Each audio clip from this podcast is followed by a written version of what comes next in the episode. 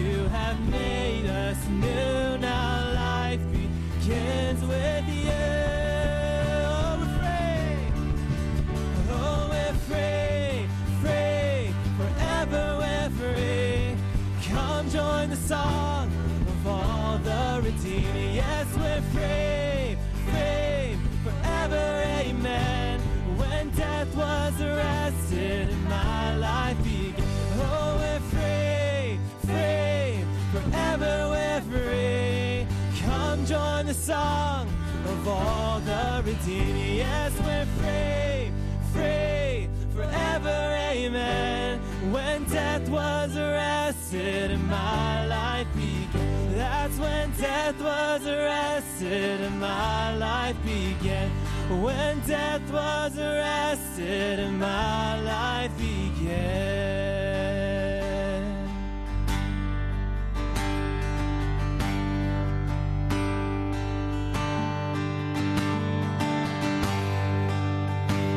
This next song talks about how the Word of God is just this fire that we can't control.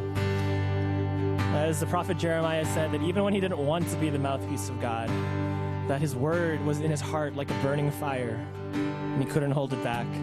So, as we prepare for this message about God's word, I invite you guys to sing the song as a prayer that God's word would burn in our hearts.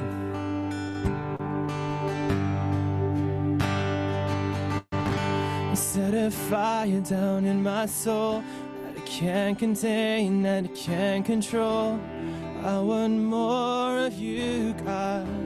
I want more of you, God. Set a fire down in my soul that it can't contain, it can't control. I want more of you, God. I want more of you, God.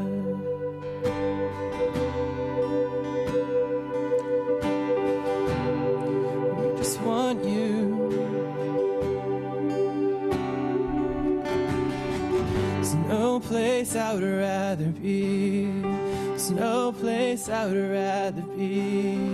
There's no place I would rather be here in your love, here in your love. There's no place I would rather be.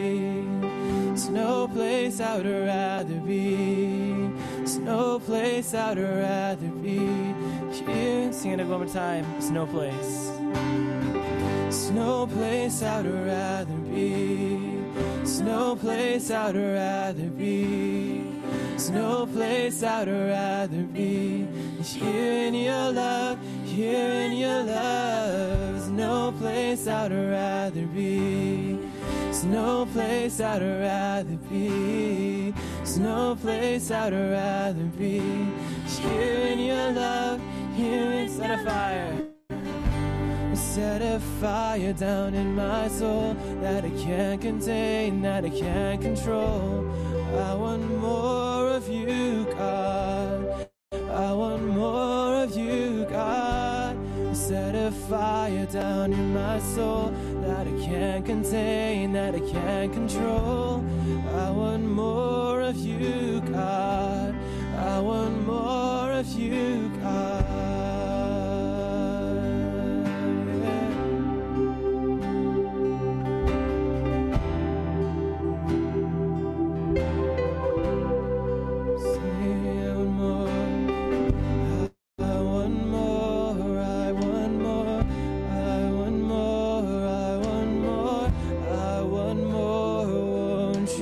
for it.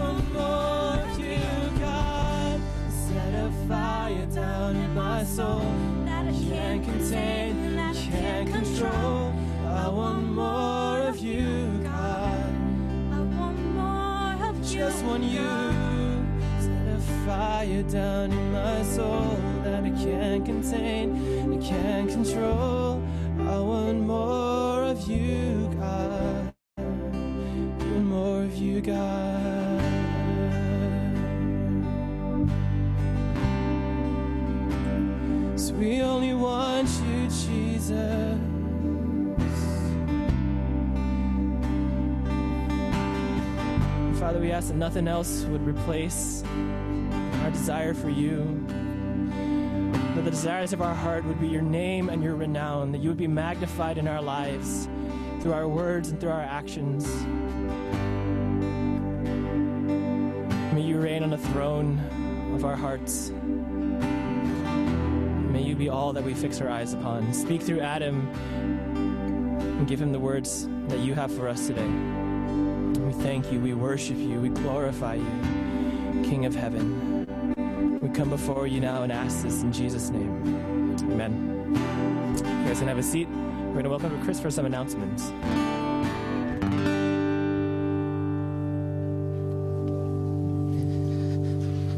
Well, good morning, everybody, and welcome to Church in the Valley. Uh, we're really glad that you could join us today.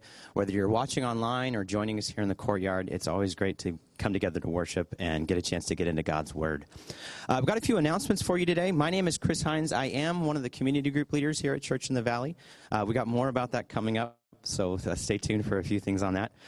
Um, I want to make today's inter- announcement just a little bit more interactive. So if you have your cell phones, go ahead and pull them out. And if you haven't already done so, go to cibalhambra.com slash Sunday. And there's a few things there that are going to be helpful to you. The song lyrics are there, the message notes are there. Uh, there's also a connection card. So go ahead and fill out your connection card to let us know that you're here. Uh, and there's a new thing there that I'm going to get to in just a minute. Uh, if you are a guest this morning, our first time guest, we have a free gift for you. It's a book that's called How Good is Good Enough. Uh, that's a, just something that we'd like to give you to thank you for joining us today. Uh, so take advantage of that. Um, I'm really excited today because I get to announce for the first time what our plan is for groups in the fall, uh, which is why I've got you with your phones out today. Uh, one of the tabs, the new tabs on the app today or on the website, uh, is a groups info tab. And if you click on that, you're going to find a lot of information about what our plan is for groups. Uh, the couple things that we need to know about groups there's going to be a couple different options for groups. If you've been in groups in the past, we used to meet in person. Uh, COVID has changed that a little bit. So in the spring, we were doing online groups. Uh, as we launch groups in the fall, we're going to have three formats. We're going to have an online format, just as we did in the spring. Uh, we're also going to have an in person option, which we'll be doing with some social distancing, uh, meeting in some backyards, wearing some masks, those sorts of things. Uh, and then there's going to be a hybrid option, which is going to kind of be a combination of those two, where some people may be meeting in person, some people may be meeting online, uh, but that way the groups can kind of come together. And obviously, as the COVID restrictions and the issue changes, uh, some of those groups may um, update based upon the group needs. The website, the, the groups info tab, has a lot more information about that. There's an FAQ, some details there. You could sign up today for groups right there from the app, so there's an option. If you are here in person, we also have the handout that's available over there that has each of the groups described in terms of what type of format they're going to be, what days of the week they're going to meet, what times they're going to meet. So there's a ton of information there that's available to you. The other thing I want to note about groups, uh, some of you have children and may be wondering what are we going to be doing about childcare for groups this year. Uh, right now, because of the COVID restrictions, we aren't going to be able to offer childcare uh, as a church. Uh, so be thinking about that as you're making decisions about what format makes the most sense for your family this fall. Okay? And if you have any other questions about that, you can talk to one of the staff members. Again, check out the FAQ. Uh, but I hope you guys sign up today to join one of the groups this fall. Uh, let's go ahead and pray, and then we'll welcome Adam for his message. So, Father God, we want to thank you again for this wonderful day, this opportunity to meet outside in some cooler weather, uh, to come together and worship you and just reflect on your word and who you are. Father God, we pray uh, that you would open up our hearts uh, to listen to the message today, to hear how it would apply to our lives, and that we can just hear everything that you have to speak to us today. We pray all this in Jesus' name. Adam? Surprise. well, good morning, everyone. Thanks, Chris, for the announcements, and thanks, Victor and the team, for leading us in worship. And uh, the song we just sung about setting a fire. Kate, will you come up here and grab Daddy's sunglasses? I forgot to take them off. Uh, the song that we sang reminds me of a story. I'm. Uh, I was I'm reading through a biography of 17th century mathematician and Christian philosopher Blaise Pascal. And uh, he's kind of an interesting guy. You might have read about him if you took geometry and studied conic surfaces or um, engineering, uh, or, or, he actually uh, made the first sort of calculating machine called the Pascaline. Blaise Pascal is this brilliant uh, philosopher, mathematician, and he was not a believer. And then when he was about 31 years old, he had a radical conversion experience and he wrote it down in his journal. He woke up and he wrote down in his journal, we have it, we have the words. Um, he wrote down, Night of Fire. And what he wrote was, God of Abraham, Isaac, and Jacob, not the God of the philosophers, certitude, certitude, joy, and peace, Jesus, Jesus, Jesus, Jesus. And he wrote down his immediate thoughts after this conversion experience. And it's referred to by biographers and scholars as his night of fire. And he took his testimony and he wrote it on a piece of paper and he sewed it into the coat of his pocket so that he would never forget. So as we were singing, Set a Fire Down in My Heart, it made me think of Blaise Pascal and his conversion experience. That's what God's Word does. It, it, it really lights us on fire, it, it changes us. And that's what we're going to be talking about today. Perfect song to sing. I want to invite you to open up in your Bibles to Psalm 119. Psalm 119, and we are continuing summer in the Psalms with Psalm 119. And Psalm 119 is quite long. I don't know if you had a chance to read it. It is 176 verses. It is the longest psalm, and we will not be uh, reading it in its entirety this morning, but we are going to look into it and the title of the sermon is God's Word Brings Life. God's Word brings life. So if you're taking notes, uh, I hope that that's how you start off your notes because everything I say falls under that category. So let me, uh, let me pray for us. I trust you have your Bible open or turned on or have your access in God's Word. And uh, we will get going. Let me pray for us, and then we'll get into God's Word. Father, I do pray that you would set a fire down in our heart, the same way that you got a hold of Blaise Pascal's life one night in January so many years ago. I pray that you would get a hold of our lives, each one of us individually, whether we're close to you or far from you, maybe we don't even have a relationship with you, that you would give us faith, you would open our eyes to behold wonderful truths in your word, that you would open our eyes to behold by faith our risen Lord and Savior, Jesus Christ. Help me to preach what is true in Jesus' name, amen. Well, this is the longest psalm in the Psalms. We don't know who the author is, and it's an acrostic. Some interesting facts about this psalm. And what that means is that every one of these stanzas, if you just look at your Bible, you'll notice that verses 1 through 8 have the title Aleph, and that is the first letter of the Hebrew alphabet. And so every one of the stanzas corresponds to a letter in the Hebrew alphabet there are, there's one stanza for every letter of the Hebrew alphabet, and every one of the lines within those stanzas, if you were looking at this in Hebrew, starts with that letter of the Hebrew alphabet. So if you're interested in that, you can go home, you can Google Psalm 119 in Hebrew, and you can see it right there with your own eyes. Even if you don't read or speak Hebrew, you can just look right there. The whole thing, as diverse as it is in all these different ways, has one subject, and that subject is the Word of the Lord. The word of the Lord. And this psalm, of all the psalms, stands out. Like Mount Everest to an, a mountaineer, a person who loves the psalms is sort of drawn to Psalm 119. And this psalm teaches us about God's word. And before we get into it, I want us to understand the backdrop of this psalm and, and, how, and how it really gets us to love God's word. And here's the backdrop God cares about you. He cares about your inner spiritual life. God cares about you. He cares about your soul. He cares about where you're at. He cares about your joy. He cares about your heart. He cares about you. And He cares about how you feel deep down. When your soul is down, God cares about that. And, and I don't have any access to where everybody's at this morning, but in any group, there's people that are down, spiritually down, have been down. Maybe tomorrow you'll wake up feeling down. And if you study this psalm, you see this, this sort of backdrop of spiritual discouragement and spiritual depression. Look in verse 20. My soul is consumed with longing for your rules at all times. There's this longing in the psalmist, verse 27. Make me understand the ways of your precepts, and I will meditate on your wondrous works. Verse 28. My soul melts away from sorrow. The psalmist says, My soul melts away from sorrow. Elsewhere, elsewhere, the psalmist says, My soul clings to the dust. And so, listen, when your soul is down, when you're described as going through a period of longing, of desperation, when you would describe yourself as melting, as discouraged, as distraught, you need to remember that God cares for you. He cares about you. And this psalm beautifully expresses God's love and concern for us through His Word. That is something we need to grasp. God's love and care for us is expressed through His Word.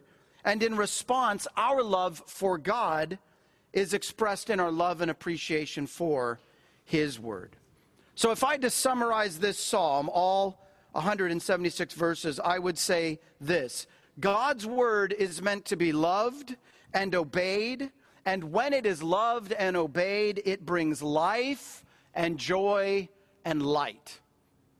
God's word is meant to be an expression of his concern for you. And when it, is, when it is believed and when it is loved and when it is obeyed, it brings joy and light and life to you.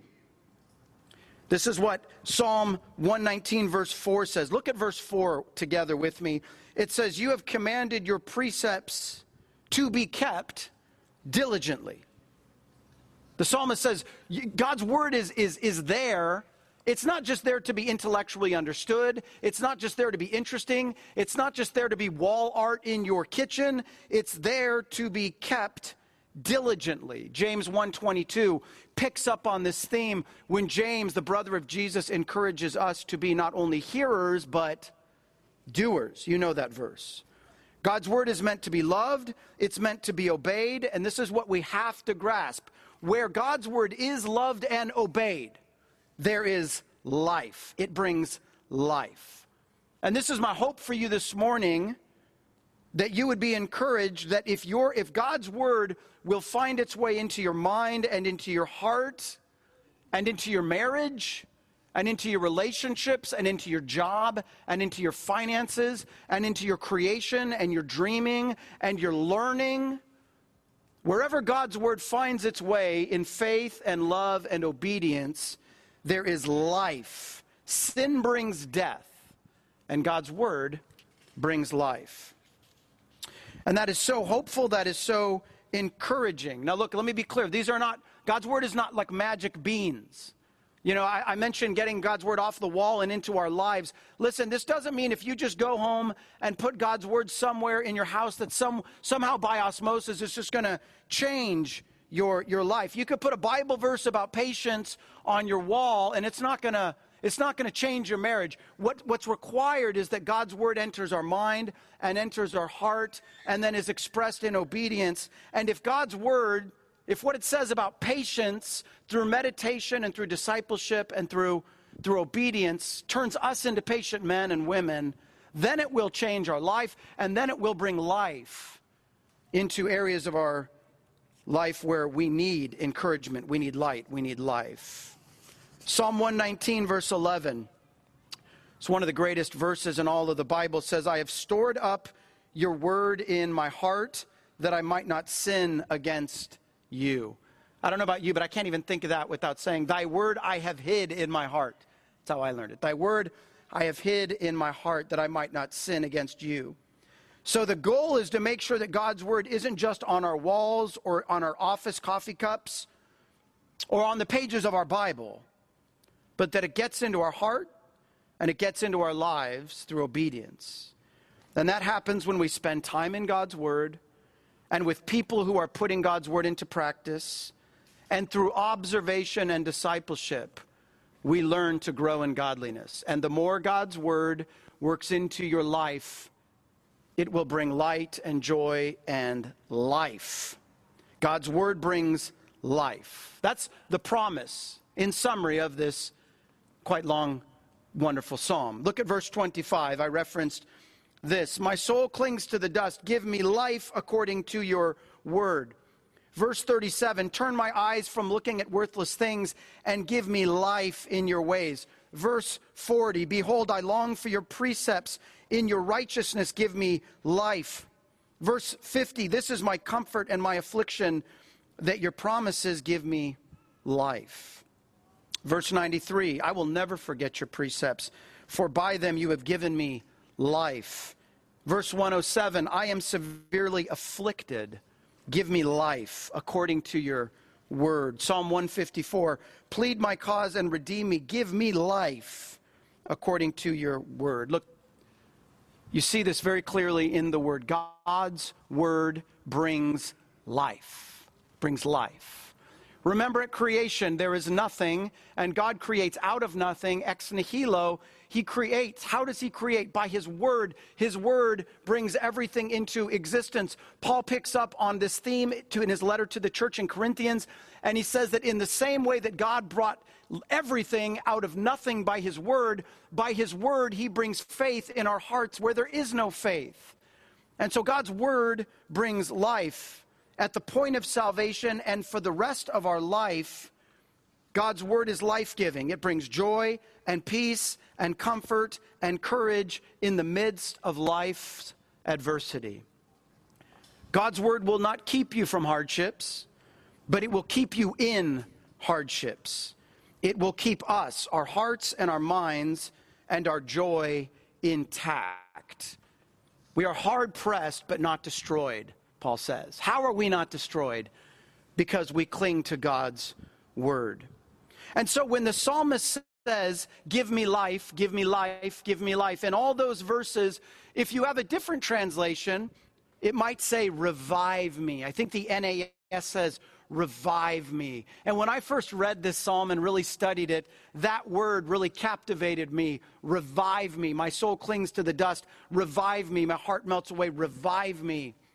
And I don't know what you think of when I say the word revival. Maybe you think of like a, a harvest crusade or, or like a big tent kind of thing, like, uh, like Steve Martin in Leap of Faith, which is a movie which you've probably never seen.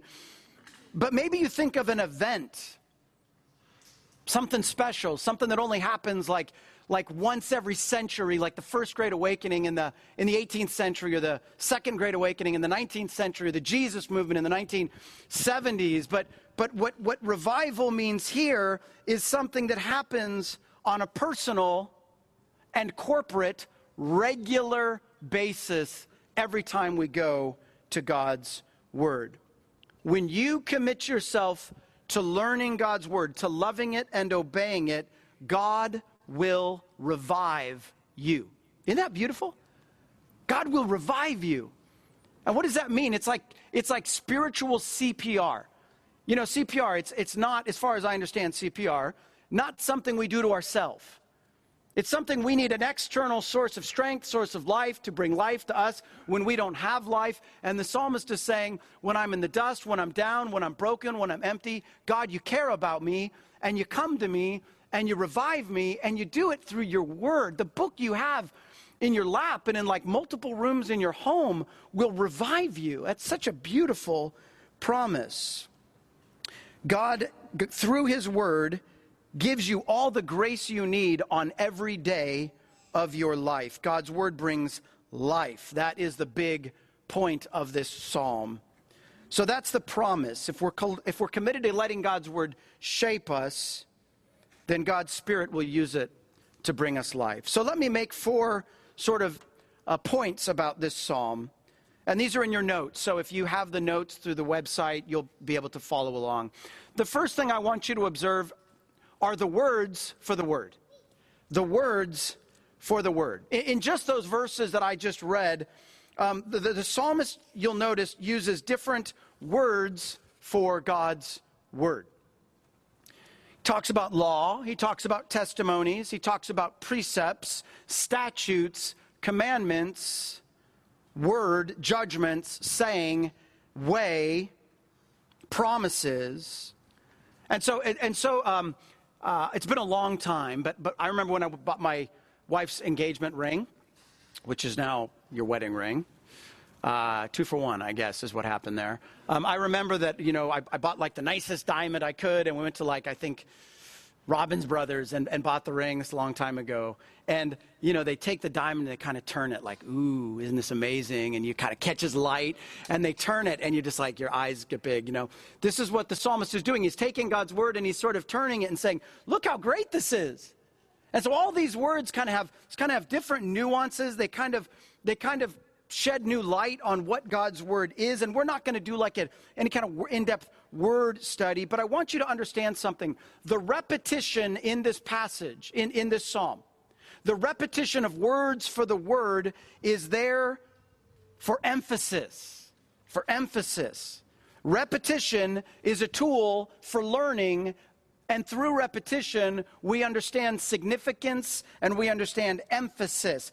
And the need that the psalmist wants us to understand is we have a need to emphasize the importance of God's word. We need more of an emphasis on the importance of God's word, not less.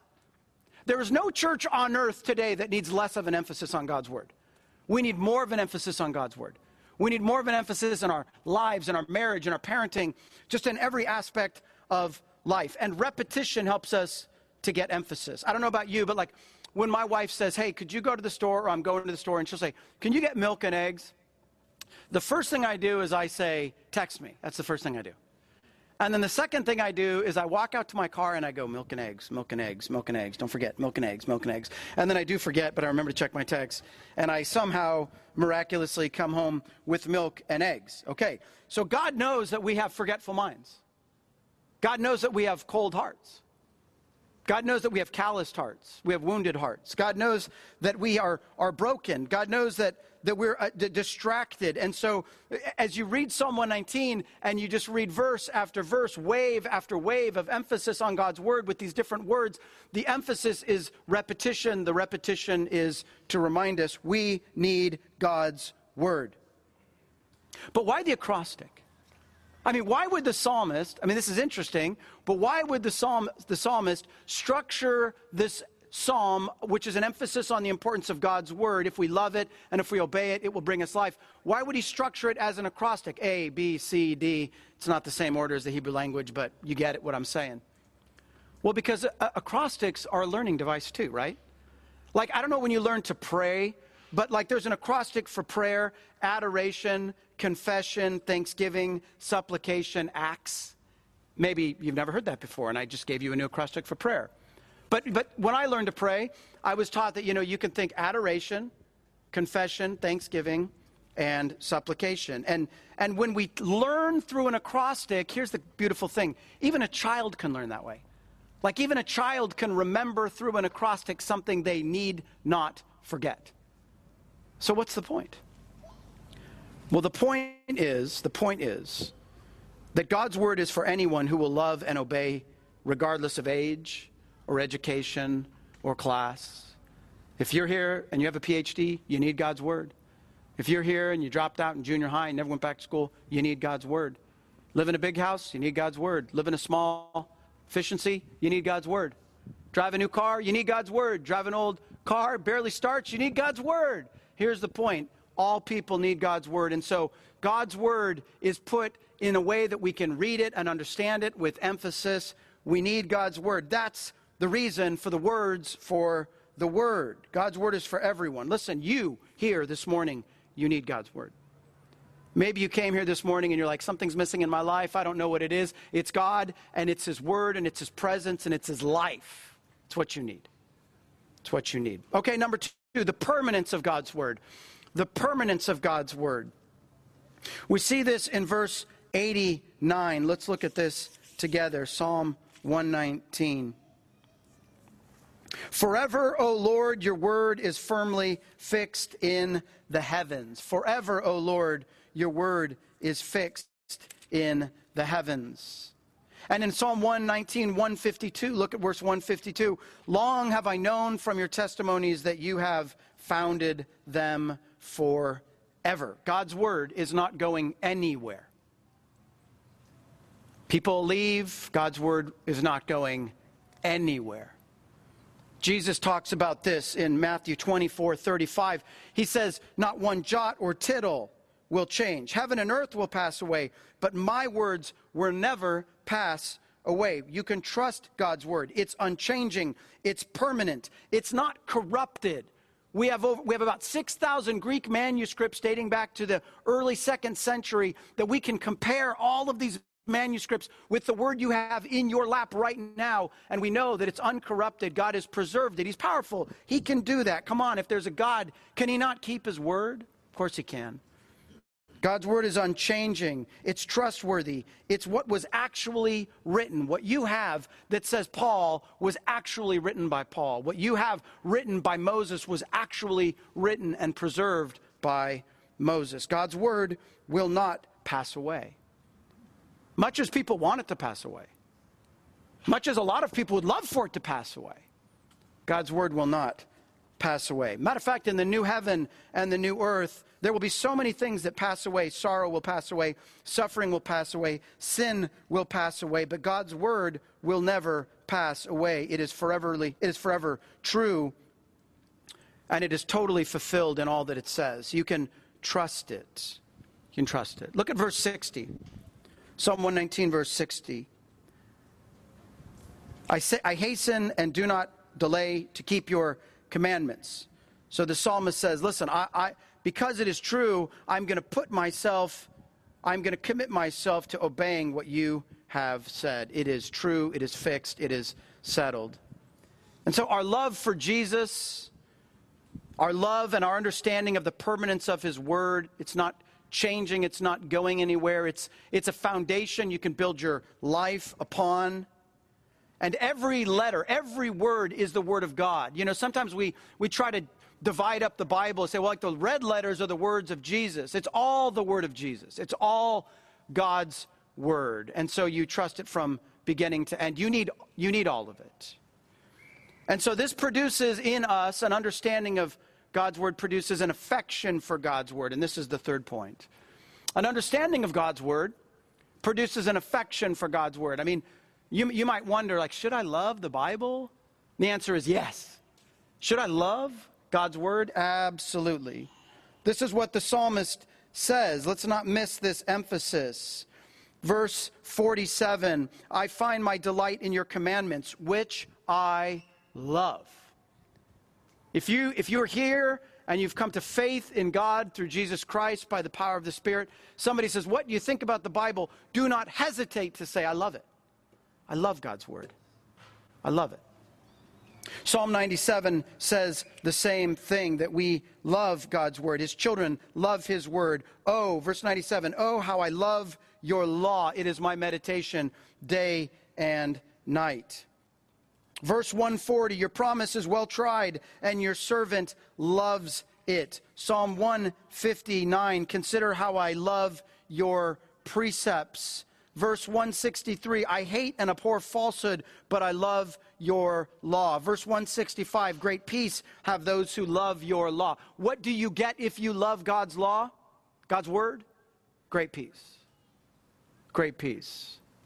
And so when we lack peace, Question, just a question.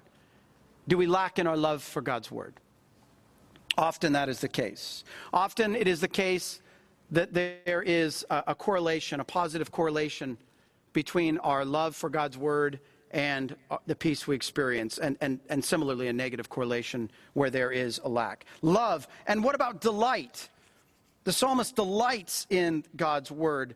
Verse 14 In the way of your testimonies, I delight. Verse 16, I will delight in your statutes. Verse 24, your testimonies are my delight. Verse 35, point, lead me in the path of righteousness, for I delight in it. Verse 70, their heart is feeling like fat, but I delight in your law. And so the psalmist loves God's word. He delights in God's word. There's not just like a, a recognition that it is God's word, it's not just like an intellectual assent. It is like a heartfelt love and joy in God's word. And Jesus sort of picks up on this. Jesus says, If you love me, you will keep my commandments. If you love me, you will keep my commandments. It is not possible to love God and not love his word. That is a myth that we need to dispel. This psalm dispels that myth. You can't love God and not love his word. You can't love God and not love his people. You can't love God and not love his promises. Look, you know this. If you love God, you'll love his word. Caring about someone means caring about what they have to say. Right? I mean, this makes sense. I mean, it would be a strange relationship where you claim to care about somebody, but just didn't care to hear them speak. I really like you, but could you just be quiet? I don't really want to hear anything you have to say. I'm no relationship expert, but I don't think that's healthy. That sounds wrong to me. If you ignored someone when they talked, I don't think you could say, I really value you. And they go, hey, it's something I need to say. And you go, yeah, hold that thought, and you walk away. Have you ever been at like lunch with somebody and you're talking and they're just like kind of on their phone and you're going, I don't think you like, you know, I don't think you're into this conversation. I don't think you value this friendship. Why? Because you're not here. You're not paying attention to me. Right? So if you're here and you're young and you're single and you're in a relationship and you're like, I really like this person, I just wish they would be quiet and not talk. I don't think that's going to last. I don't think that's going to last. And if God is supposed to be the person we care about the most, the person we love the most, the person who loves us perfectly and is himself perfect, then doesn't it make perfect sense that his word would have a priority in our life? Something we love, something we delight in. I mean, if you love someone, you can't wait to get a word from that person, a text from that person, a call from that person, a letter from that person. You, you sort of really, in love, hang on the words of someone. That's an idea we can all grasp. It's all His Word, it's all profitable. The psalmist loves God's Word, His commands. Every part of God's word he loves. 1 Timothy 3:16 says that all scripture is God breathed. All scripture, every verse, every book, it's all scripture. Jesus says in Matthew 7 17 that, um, th- that, uh, that, that every jot and every tittle, which the jot is like a, the smallest little letter in the Hebrew alphabet, and a tittle is just a little marking. Jesus says those little markings will not pass away. And so, one of the ways we love God's Word and we value God's Word is by not minimizing any part of God's Word. Beware, beware of anyone, any preacher, any author, any teacher, any Christian who minimizes any part of God's Word. We need to understand God's Word in its context. We need to understand how it points us to Christ. Not all Scripture applies to our life in the same way, given proper hermeneutics and all of that. Even so, we should endeavor to love all of God's Word. Let me challenge you. What part of God's Word do you not value? What book do you not value? What book, when you're doing the read through the Bible plan, are you like, oh no, this book? Look, one of the ways you love God's word is to, is to grow in your understanding and appreciation for parts of Scripture that you tend to avoid. The problem is not with that part of Scripture, the problem is with us. And so endeavor to understand God's word more. How do you do that? I mean, read good books about books of the Bible. Listen to good sermon on books of the Bible. Maybe even buy a commentary on a book of the Bible. Read a good study Bible, like the ESV study Bible. Read the notes.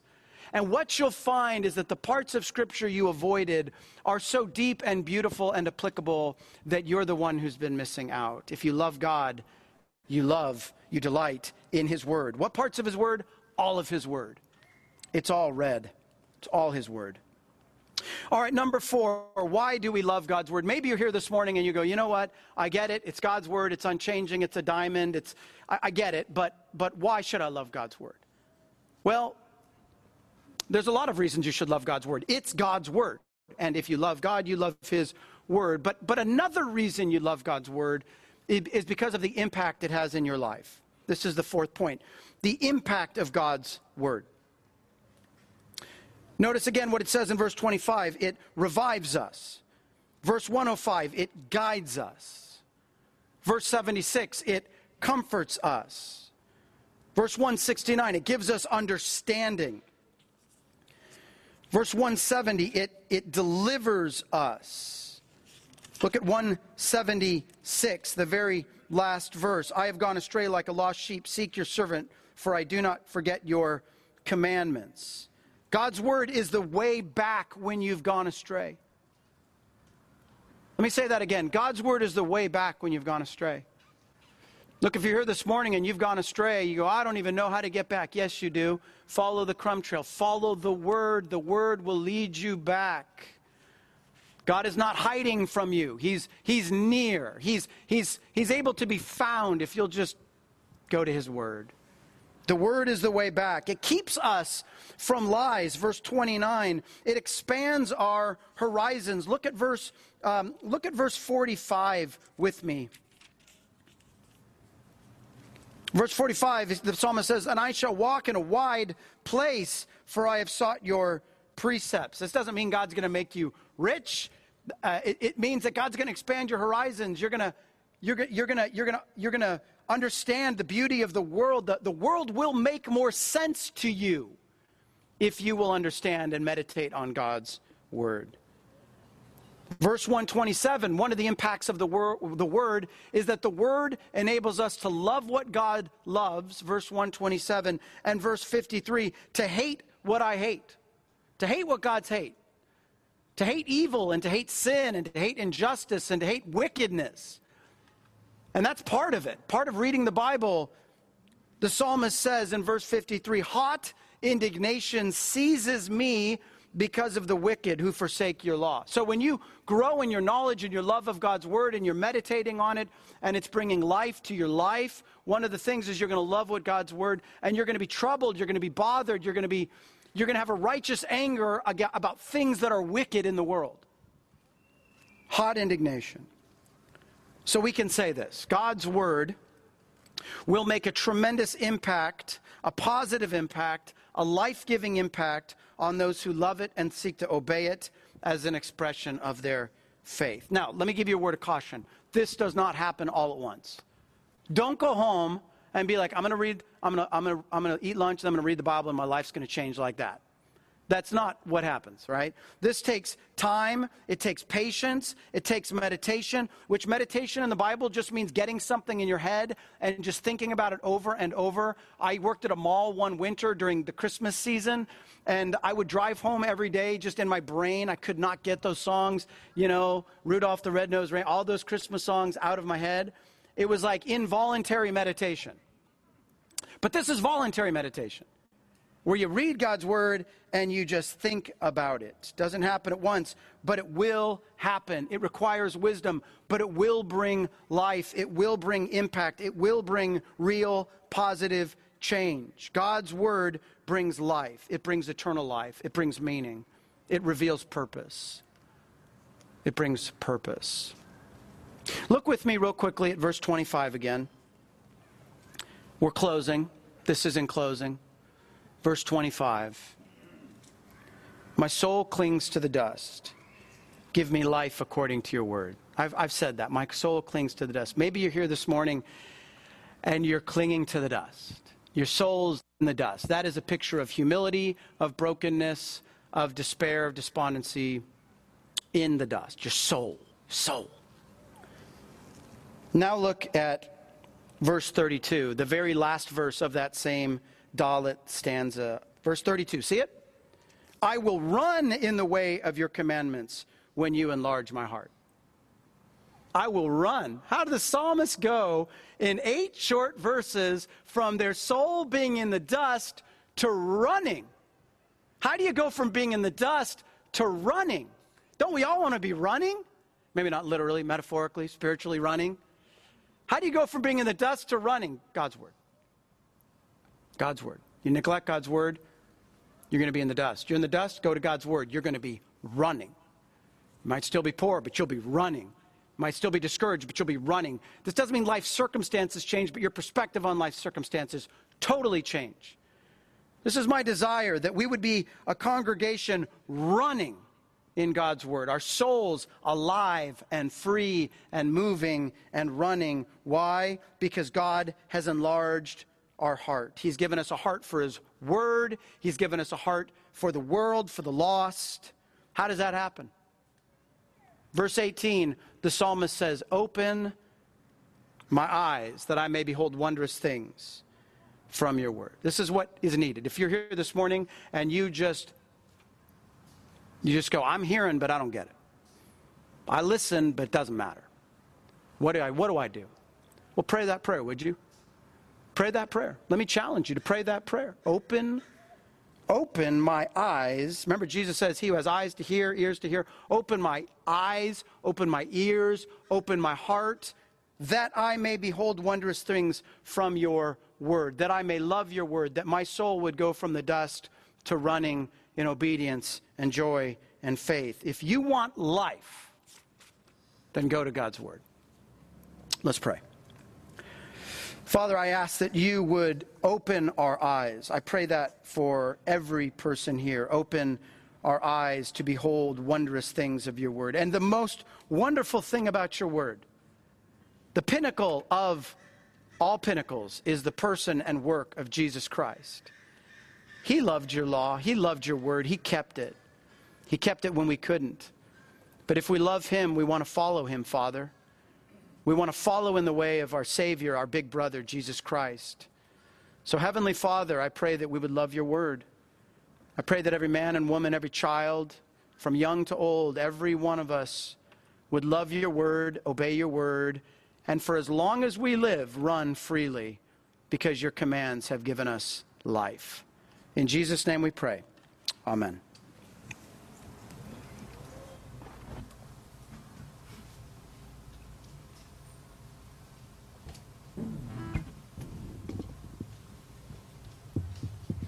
Thanks, Adam. We're going to take some time to reflect on the sermon. Um, anything to meditate on some of the words that have been said today, some of the things that have been shared. Um, and I would encourage you guys to go ahead and do that.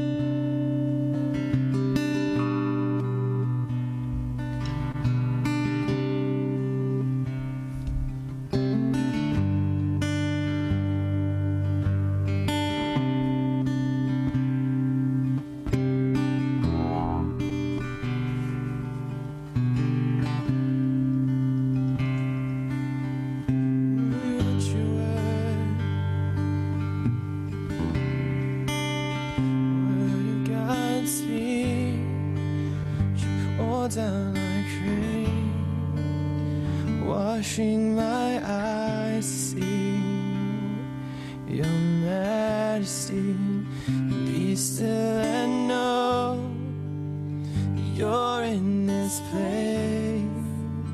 Please let me stay and rest in your holiness.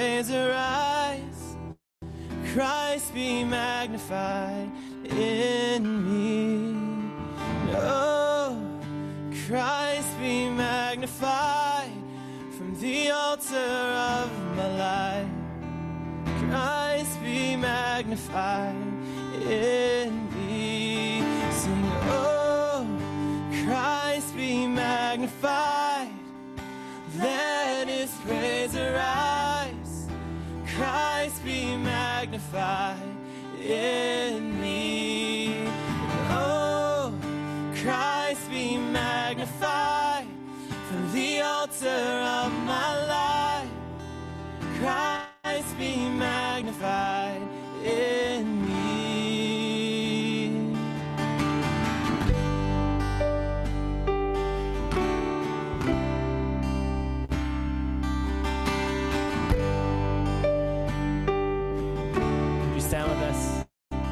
sing this worship song?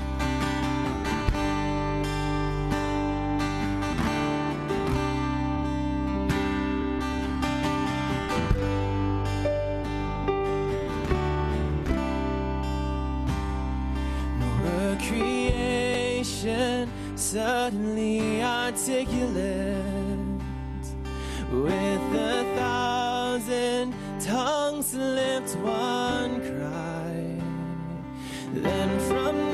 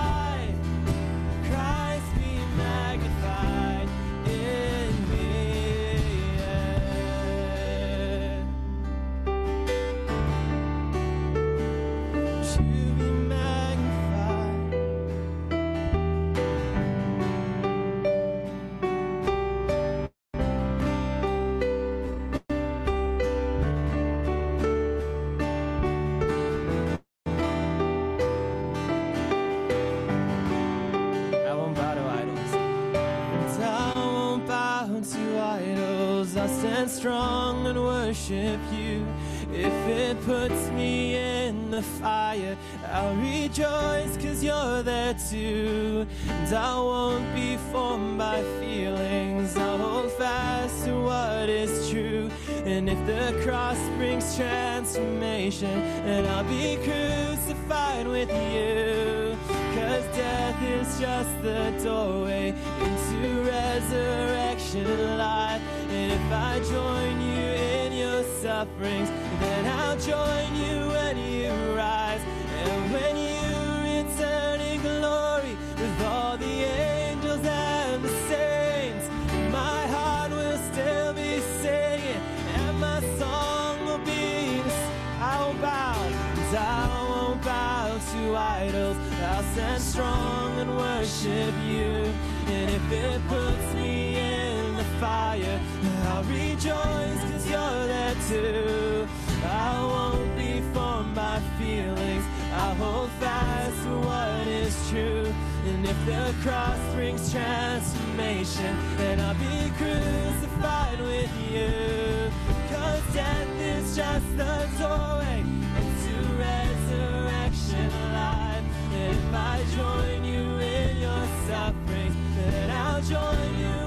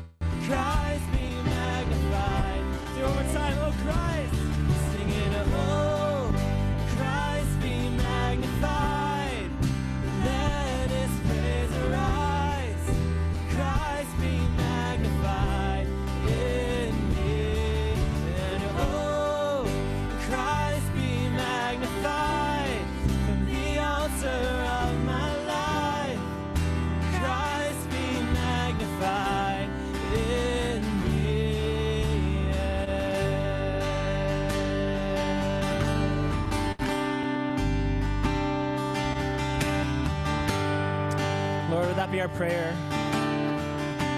That as we seek to love and to understand and to cherish your word, that it would change us from the inside to the outside. That people would see and that we would see this change. And that our lives would magnify your name and your greatness.